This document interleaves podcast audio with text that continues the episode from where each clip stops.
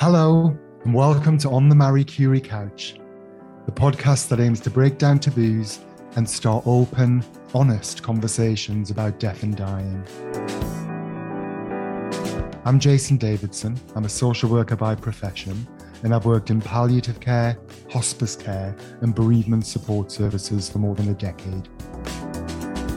Each episode, we'll be speaking to a well known guest to find out about how they feel about their own mortality and how their personal experience of bereavement has shaped the way they live their life. Today, I'm on the Marie Curie couch with Clemmie Telford. Clemmie's an author, influencer, and curator of the Mother of All Lists blog, a collection of lists about parenting and beyond. She's also the host of the podcasts Honestly and But Why both of which take a refreshing look at uncomfortable topics and tricky questions by having honest conversations with guests from all walks of life.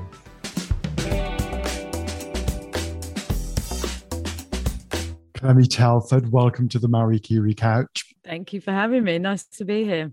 How are you? Yeah, I'm okay. You know, the sun is shining after this is not in a metaphorical way, in a real life way. The sun is shining after quite a few days of very grey weather. So I'm, I'm grateful for that. Good, good. Is it okay, Clemmie, with you if I start by asking if you can tell me about a significant death that you've experienced in your life? Yes, yeah. I mean, that's a, it's a big starter question, is it? But there's no way to avoid it. Yes, the the one that in fact there's two uh, which i feel like kind of work importantly together one that immediately sprung to mind is i lost a family friend he was 21 he died of malaria. He'd been to Ghana on a gap year, and from what we can work out, given away his malaria medication to local children, and came back to the UK and then um, contracted malaria. And and the bit that was very difficult, well, all of it was difficult, but he was in hospital and it looked like he was going to be fine, and none of us quite appreciated it. It was very serious, and then sadly he died. But um, I was two years older than him, I think, 23, and definitely at that age where you feel utterly invincible. And then for that to be taken away was, yeah, unbelievable. And as I say, he was a family friend. So it's that situation where I missed him as a friend, but I missed him as in a kind of family way as well. So that was hugely significant. And then the, the second death, which I've,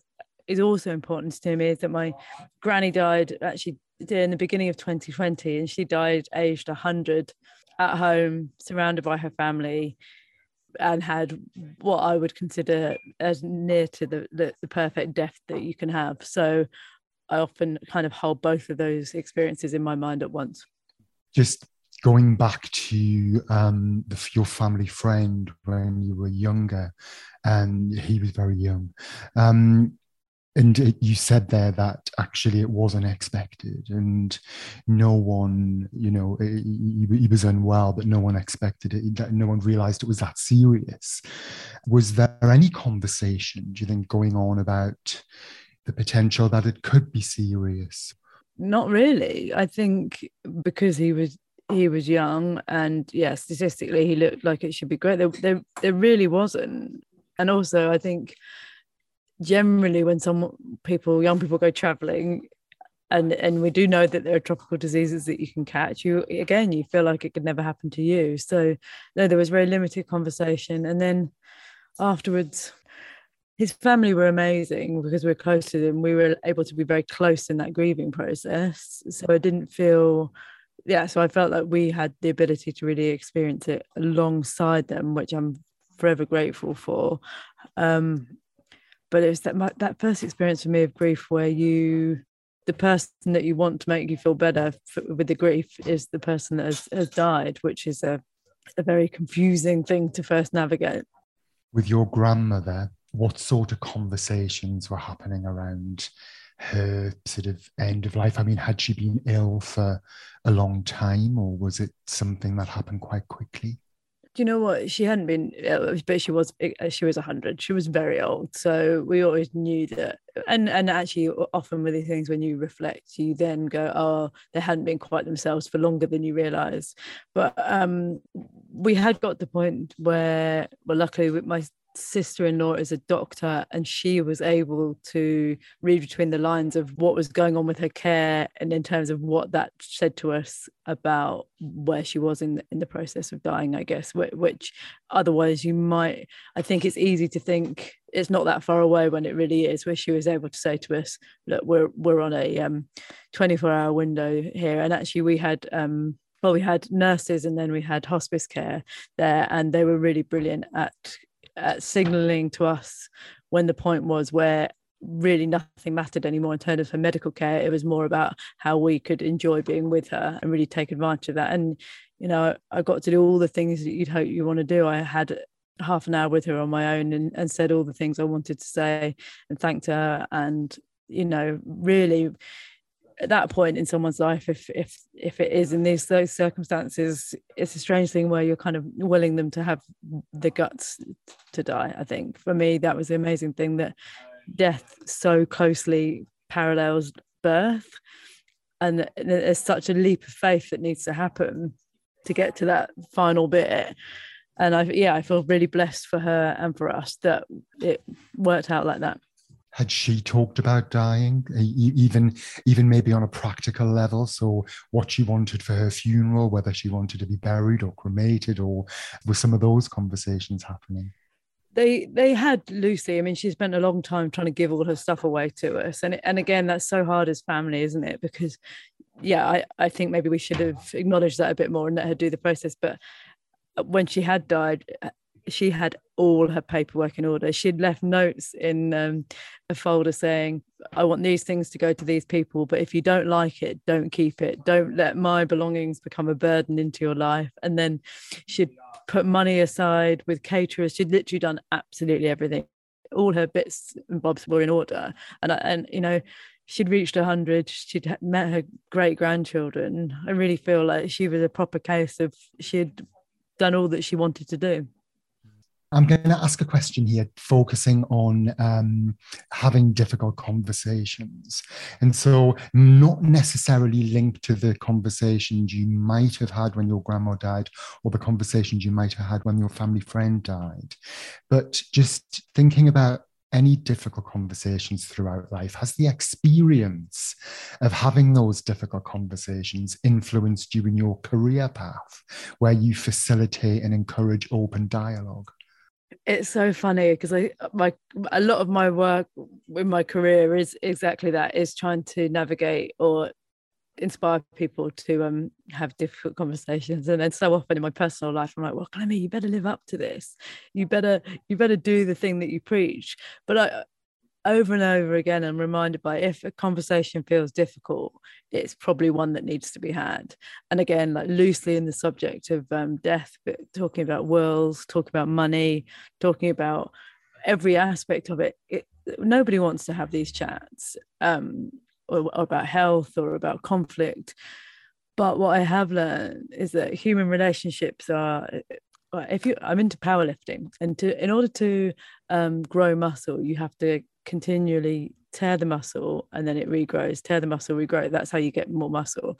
And, and relationships are very much like that. Those difficult conversations that feel as if they're tearing a relationship actually end up being the things that strengthen it. So the people that i have gone and had those chats with about whatever things and where you're going oh i'm absolutely dreading it they yeah they end up the best relationships is what i find. So yeah, it's um an interesting it's an interesting mission to be on, that's for sure. Why do you think we struggle with the difficult conversations? Because of that feeling, I think we we are taught to be scared of of feelings of sadness, of anger, of any difficult feeling. But actually, again, what I've learned is that all feelings are equal. They're all useful. They're all informative, and actually, you're never going to have a life which is just about happiness and joy and all that stuff we crave. You've, you've always got to have the other as well and we have to learn that just because we're feeling yeah stressed or angry or embarrassed that that isn't a bad thing it's just another feeling. I remember when my dad was dying back in 2017, and um, obviously due to the nature of my work then you know i'm used to having some of those conversations um, very different when it's with your own dad but and so we talked lots about death and dying and his wishes um, and one day the district nurses came there was two district nurses who came to the house and uh, we'd had a conversation before they arrived because what we needed to do was talk to them about some of his care wishes because mm-hmm. we needed to get them documented in his medical notes. So the district nurses arrived, and me and my dad were sat there, and they were kind of on the other side of the room. And my dad, my dad had said to me beforehand, "You start, you start the conversation with them." So I was like, "Okay." So I said to them, um, "Oh, me and my dad today would like to talk about death and dying," and they both completely clammed wow. and just I think weren't confident in having that conversation mm. and were mm. quite taken aback. So we did have it and we had it together and we had it quite gently and slowly. And it lasted about 30 minutes. And one of them contacted me afterwards, um, you know, a few days afterwards, just to kind of say thank you for the support. And it wasn't something she, she was yet to do in her career. And it's quite interesting, isn't it? Because I think, of course, we would also make assumptions about healthcare professionals that they they find these difficult conversations okay to have, but actually, you know, we don't know what's happening in people's lives either. no, we? that's it. We're all showing up with all our own history and and our own vulnerabilities. It's like we are all going to die, so that is not always an easy place to sit, is it? So, Clemmie, as someone who uses their platform to start conversations about difficult topics, what's the one piece of advice you'd give to someone wanting to talk to their own loved ones about death?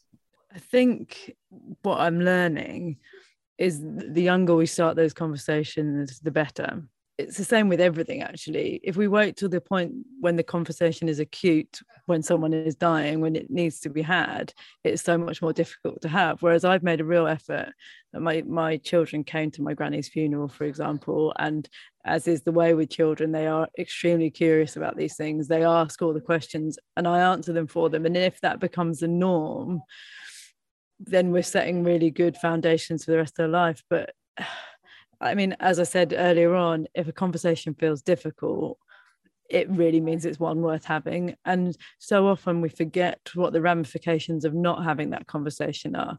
So, whether that be being left in the dark when someone dies, or if often these conversations happen because there's some conflict, and that that's the space where resentment and um, relationships breaking down happens. So, it's really important to hold in your mind a difficult half an hour is so much better. As you say, that hard chat you had was probably 30 minutes max. Better than leaving it and and leaving these open-ended things that really have can have huge consequences. You mentioned talking to your children there, and I, I was just thinking for people listening um, who might be really struggling with having conversations with children, either about terminal illness or death or dying. Um, how do you go about that and how do you think it's best to go about that? Some things that i found helpful. First of all uh, from every professional i spoke to and from my own experience avoid using like analogies. Don't talk about people going to sleep and those kind of things because it's just confusing. Really you can stick as closely to the, the facts and the science of it and then often be led by the kids because I didn't know how to pitch things appropriately for my children. They're nine, seven, and four, so quite different places with mentally. But they be led by what they ask you. They know what the right pitch is for them, and uh, and just give them what they need. And expect that you'll probably have to have those conversations over and over and over again but actually that's a bit of a gift you know when when my kids go where's great granny is she dead is she still dead did great granny die look, I don't want to face that reality, but all they're doing is processing the same grief that we process, which is like my brain can't comprehend that this person has died, and they're just verbalizing that. But yeah, we we have to learn to sit. I say it again with uncomfortable feelings because they're not bad feelings; they're just uncomfortable. Some of life's questions are harder than others. If you or a loved one are facing end of life or bereavement, Marie Curie is here to listen and help. Call our free support line on 0800 090 2309 or start a web chat by visiting mariecurie.org.uk forward slash support. Do you remember open conversations about death and dying when you were your children's age? Absolutely not. The only thing I can think about is pets dying, which is often the first place you access that. And, you know, being told some kind of fantastical thing about where they've gone. And then I do vividly remember going, don't quite understand what I'm hearing now, but I'll try and unpick it in my mind, which is just, yeah. Yeah. Language around it's so important, isn't it's it? It's so important. Clear with I mean, you know, I, I, use the words death and dying, but, um, you know, as you say, some of those, for some people, some of the words can just be really abstract and mm. confusing. Yeah. And you just, you just have to practice it. The more times you say the person has died, the easier it gets. And it is just such a huge part of life that, and it's fascinating. And again, the reason I mentioned my granny's death, I um, we're hugely privileged that that is how her life ended. But it it can there are times when it can be an amazing experience and and um, really life affirming. So yeah, it's important to talk about that. Do you have any tips on how to begin the conversation? One thing is to check in with how you're feeling because if you've got to have eh, these big chats, like be well equipped. And I joke, but like don't be hungry or tired or if you know hormonal or give yourself the best chance of doing it because it just makes things so much easier if you're feeling a bit more leveled it's worth kind of rehearsing it a bit in your head and and noting down the points that you want to make and then as i said if you're particularly talking to kids be led by them ask them what they already know because you might be surprised. They might, I mean, more often than not, my kids seem to have a fantastic comprehension of loads of things. And so it gives you a much better starting point um, to do that. Mm-hmm. And I think, I think that's you know some of that stuff about you know hopefully you can be somewhere where you might not be interrupted where also depending who the person is because you don't know how they're going to respond that it's a safe enough environment if that's possible. You know i mean you might get some news when you're on your mobile phone you're in the middle of the supermarket and you've got to share that. But but um yeah and i think i think it's the beginning it's the beginning the conversation that lots of people struggle with certainly in our work but maybe that's what I was wondering as well whether you give people the prep and say, Look, I really want to have this difficult conversation with you. When would be a good time? Because none of us want to have that kind of rug pull, haven't got your wits about you, as you say, in the middle of the supermarket. And give, yeah, it's courteous, isn't it, to give people the way of doing it. And then often it's a, a strange tip, but sometimes going doing things like while going for a walk or sitting in a car again can help with that it, it can help you there's some psychology about being side by side rather than like facing each other can sometimes help that as well just going to change track slightly so, one of the aims of this podcast is to encourage people to talk about death and dying. Because um, what we know in our work is that if people can plan, um, I mean, it was interesting you earlier talk making the comparison between um, death and childbirth. And, you know, I think we, we, we know lots of planning goes into childbirth, but actually a lot less planning goes in to death. And um, so, as I'm saying, what we know from the people who we, who we meet through our work, is that if planning and preparation has happened or conversations have happened, then um, often people can experience better outcomes and sometimes better bereavement outcomes as well for those left behind. And I wondered whether you ever thought about your own death and talked about your own death. I mean, you know what? I have, I do think about it, but I don't think I've talked about it. And that exactly is the problem, isn't it? Um, because you always think, oh, well, I'll, that's something that I'll deal with later in life. And, you know, hopefully that is the case. But yeah, I haven't talked about it enough. And I think what people don't also know, both the death but and the funeral part, there is actually a lot of room to have have it in a way that you want, all being well. You know, you can I think we all have ideas of what things should be, and um, learning that things can be how again much like what, how you how you want them to be is really useful but my advice also would be there's really great places on social media now documenting like funeral care and navigating grief and and if you can bear it to kind of spend some time in those places because they can be really useful mm. i think even some practical things can be a good way to start the conversation. So, um, you know, whether somebody, uh, you know, writing a will, for example, um, and you know that can be a good lead in to some of the wider conversations. And also, when you do write a will, you can even include some basic funeral wishes mm-hmm. in your will, um, which I didn't know until I came to write mine. And I was just thinking back earlier when you were talking about, um, you know, being younger and then the death of a pet, um, you know, might be a first experience, or you know, it's one opportunity how children can start to develop an understanding about death and what it means. And I think even even sometimes, you know, a way of starting the conversation is if there's a death on television, and of course we've seen a lot of that, haven't we, mm. recently? Then that's one way of saying, oh, would you want that when you die, mm. or what would you want when you die? You know, do you want to be buried or cremated? Um, and using some of those opportunities like the death of a pet or something on TV on a soap opera to, to just have those conversations. They don't necessarily need to be formal. Everybody sitting around the table. We're going to have this intense 30 minutes.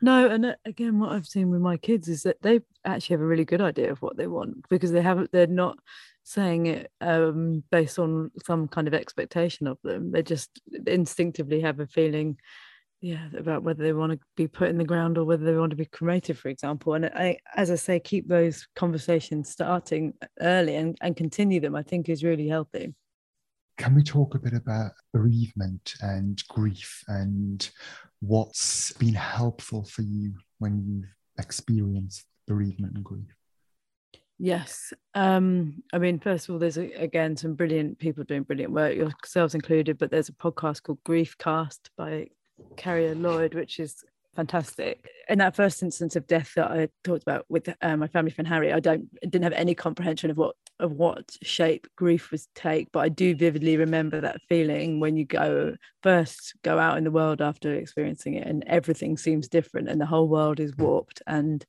you don't know how everyone doesn't know what you're going through. But actually, when in subsequent deaths, I've now learned that that that is actually a bit of a magic time because you there's very other than probably with birth, there's very few moments when you have that real clarity about what is important in life and what isn't.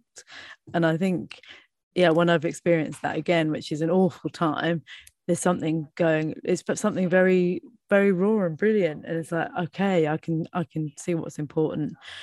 And then understanding there's that well-known um, analogy, isn't there? The ball in the box, and the, the ball of grief is always in the box. And in the beginning, it's hitting the sides all the time, and the grief never goes away, but it gets it gets smaller, and it only hits the side of the box less regularly. And it's surprising that that grief, even years down the line, can suddenly come and hit you from nowhere. But again, I try not to shy away from that. I, I kind of there's a couple of songs that remind me of Harry, that family friend, and once in a while I'll find myself like having a good old weep about him. But I think that's amazing. That means that I still feel the feelings for him, even almost 20 years later. So um yeah, it, it, all it's a long process, but all the deaths that I've experienced have shaped me for the better.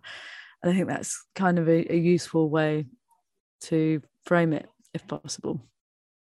And I love that even years later, a song might remind you and bring it back. And, you know, I think that's because he's still with you.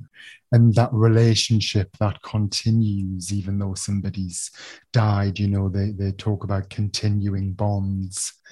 Um, so it sounds like podcasts, music, have been helpful things for, for you when you've been grieving and or friends of yours who, who who may have experienced bereavement and loss. Is there anything else for somebody listening now who might be going through their own bereavement that you think would help? You know what? This isn't so much for people who are going through bereavement, but it's for people who are close to those who are bereaving. And again, it's quite well versed, but I think it's important is to say the name of the person that you're grieving because eh, it's a strange thing where you have someone in your life you love and then they're gone and suddenly no one literally never says their name again. And much like flexing that muscle of the difficult conversation when grieving particularly harry the family friend we make sure to talk about him all the time talk about him in the you know as much as we want. And so it doesn't be- become this um, difficult thing talking about someone that's lost. They just need to be part of conversations all the time. And i think yeah that's it's the same thing isn't it? We just because talking about a memory of them makes me feel sad doesn't mean i shouldn't do it. It's it's a good thing I completely agree with you. And I think the name thing's a really powerful one. And we ask that as well on this podcast. I usually ask it nearer the end. And I've picked up Harry's name, but I didn't get the name of your grandma. Oh, Margaret. But I feel funny calling her Margaret because she wouldn't, it would be disrespectful. So I could only really call her Granny. yeah, yeah. Well, that's another thing I think as well, isn't it? When we do refer to, you know, we might say a father or a mother or a granny or a grandma, but something different happens when we say their name, doesn't it? Yeah, it's so important. It's so important. And I um I saw a really powerful quote on Instagram the other day it said sometimes i think about the moment when the last person that remembers me dies. And i was just like oh wow. Like that's like the idea of when your legacy or when your existence truly ends. I was like that absolutely blows my mind. Well that is a lovely link to my next question because my next question is about legacy. I wanted to ask you what legacy meant for you? And how would you like yours to be is it's if it's something that's important for you? It was really interesting actually. I was thinking about this. Um, i had ed miliband on my podcast and he said recently one of his kids had said to him i'm really glad you didn't become prime minister because you have been a present father. And that's such an interesting concept. It's like, what is his legacy? It'd be a greater legacy having been prime minister, but his actual legacy is to his children. And that really struck a chord with me. You know, my ultimate legacy is is in the way that I raise my children and the people I hope that they'll become. But of all the work that I do, there are some things that might look like great achievements. The stuff that means the most to me is when someone messages and said, "Oh, you've either made me think differently or you've made me do something." Often, in relation, I don't drink. So if someone says, "Oh, I've decided to give up alcohol because of you," or "I've decided to go to the doctors because I've been struggling with mental health things because of something you made," that's legacy for me. It's like it, will all become ingrained in their life and be part of their story and, and that absolutely nothing to do with me but it's hopefully some kind of influence somewhere along the line just before we finish clemmie can i ask what it's meant for you today to come on the marie curie couch uh, i mean it's it's a good um test of everything that I claim that I stand for. Because when a when an invitation like this comes through, I'm like, oh well, am I going to put myself there? Am I going to think about this stuff? But although it's hard, it, it's so useful, and it again, it kind of laser focuses even the way I go about my afternoon this afternoon. She's like, actually, of the things I've got on my to do list, which are the ones that are important? What really does add up to the big picture? And it, it's so easy in the grind of day to day life to forget that. So that's what it means to me. It's it's an important reminder of really what this is all about. Clemmie Telford, thank you for joining me on the Marie Curie Couch. It's been great to meet you. Pleasure. It's been a really good chat. Thank you.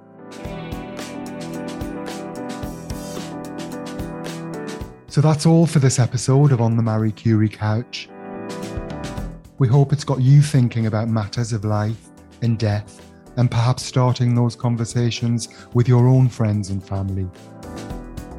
Marie Curie's here to help.